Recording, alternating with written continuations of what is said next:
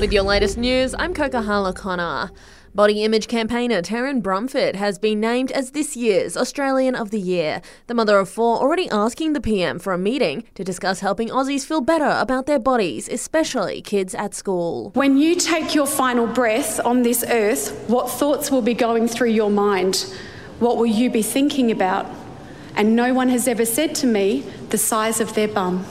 Meanwhile, an Indigenous elder from the ACT has been named the 2023 Senior Australian of the Year. Professor Tom Calma has worked for more than 45 years championing the rights and welfare of Aboriginal and Torres Strait Islander peoples. He has many feathers to his cap, including his work on the Voice to Parliament initiative.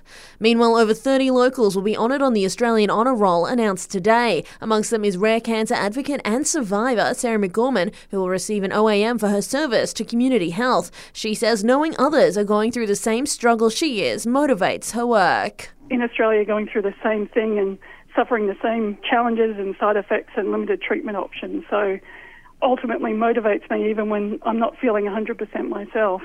Lots on today in the capital. Invasion Day rallies will take place in most major cities across the country as many choose not to celebrate Australia Day. They will instead march to protest that the National Day should not be held on January 26th. In Canberra, the rally will begin at Garema Place at 9:30 and then will march towards the Tent Embassy.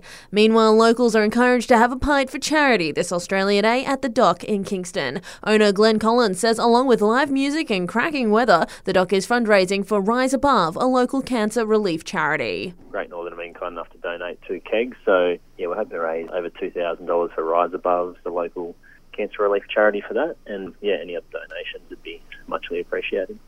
And plenty of us are set to enjoy a four day weekend from today, and there's plenty who haven't told the boss it's happening yet. Dr. David Chang from the ANU says the cost of sickies to the Australian economy each year is pretty phenomenal. Estimates are between 20 and 30 billion dollars a year for the whole of the Australian economy, and about three to four hundred dollars per day per worker is the sort of individual cost. And that's the latest in news. I'll have another update for you right here later this morning.